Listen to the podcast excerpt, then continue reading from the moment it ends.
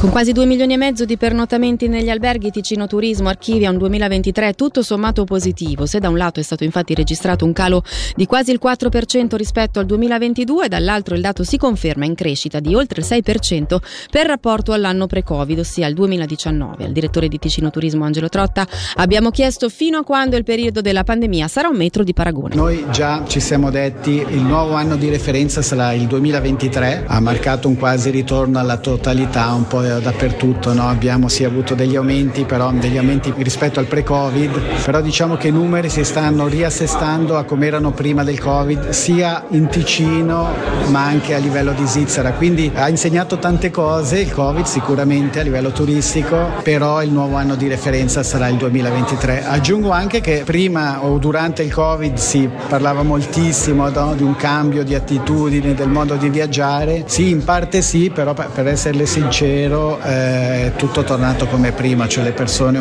continuano ad utilizzare l'aereo come facevano prima del Covid e si viaggia addirittura di più e non di meno rispetto a prima. Forse la vera cosa che è cambiata è che si prenota sempre di più all'ultimo momento. L'importante scoperta scientifica del laboratorio di genomica dei linfomi dello IOR, diretto dal professor Francesco Bertoni, che ha individuato il meccanismo che porta a sviluppare nei pazienti una resistenza a farmaci utilizzati per il trattamento di alcuni tipi di linfoma, portando quindi ad una minore efficacia in ottica di cure. Proprio al professore abbiamo chiesto come agisce questo meccanismo. Abbiamo messo a punto dei sistemi per sviluppare dei modelli che possono ripetere in laboratorio quello che succede in clinica. Abbiamo tenuto delle cellule di linfoma per diversi mesi sotto le stesse terapie che vengono usate per i pazienti con linfomi. Dopo 9 mesi questa linea di linfoma non era più sensibile a questi farmaci, quindi guardando come mai abbiamo trovato che questa linea aveva iniziato a esprimere una proteina che si chiama RB4 e abbiamo visto che se blocchiamo questa proteina possiamo far tornare funzionanti i farmaci. Possiamo poi adesso pensare di trovare quali pazienti sotto terapia attivano questi diversi meccanismi e in futuro potremo provare a bloccarli per migliorare la risposta ai medicamenti. Grazie a temperature elevate e precipitazioni scarse in fase di maturazione, l'annata 2023 per i vini svizzeri si preannuncia eccellente. I tenori di zucchero negli acini risultano superiori alla media. Dalla vendemmia sono stati ottenuti 101 milioni di litri di vino, ovvero 2 milioni in più rispetto al 2022 e 11 milioni in più rispetto alla media degli ultimi 10 anni.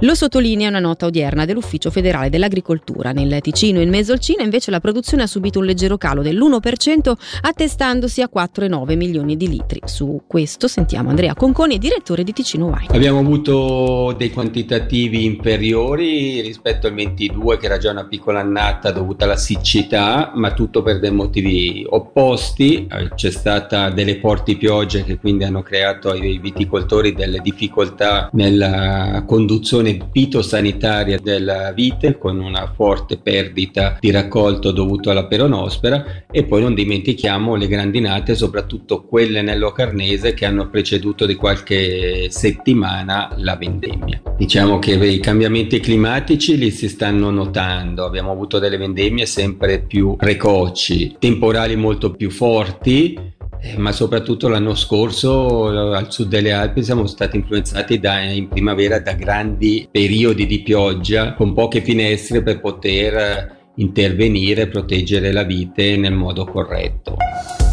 20 anni per Tutti i colori del giallo, la rassegna di Massagno dedicata a un genere letterario tanto amato da milioni di lettori nel mondo, li festeggerà con un'edizione speciale su 4 giorni dal 12 al 15 di marzo. Sentiamo dal direttore artistico Luca Crovi quali saranno i punti forti del programma, presentato oggi e consultabile sul sito tutticoloridelgiallo.ch. Saranno effetti speciali di letteratura, di cinema, di cucina e di musica. Anzitutto partiamo con la proiezione dell'ultimo film di Martin Scorsese che si chiama Killers of the Flower Moon. Il secondo giorno invece faremo un incontro speciale con Massimo Carlotto, che negli anni passati è già stato ospite a Massagno, ma che ha anche ambientato una delle sue storie in parte proprio da queste parti. A raccontare l'universo di Carlotto ci sarà con lui un altro grande scrittore che è Pier Giorgio Pulixi, e ci sarà un grande attore come Gigio Alberti che interpreterà in scena l'alligatore, accompagnato da 2 musicisti che sono Raffaele Köhler e Luciano Macchia. Il giorno successivo invece toccheremo il tema del noir a livello internazionale con Giampaolo Simi e Ben Pastor, e il giorno successivo invece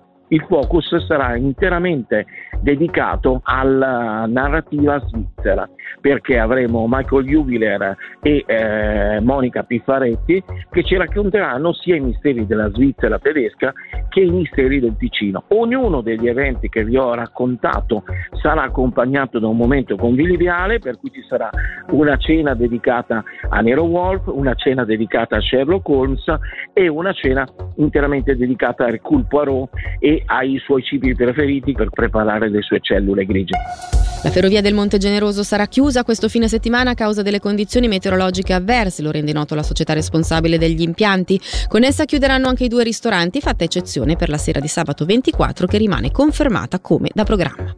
E per questa sera dalla redazione di Radio Ticino è tutto, l'informazione torna puntuale domani mattina a partire dalle 6. Dalle Essi Bergamaschi grazie per l'attenzione e l'augurio a tutti di un'ottima serata.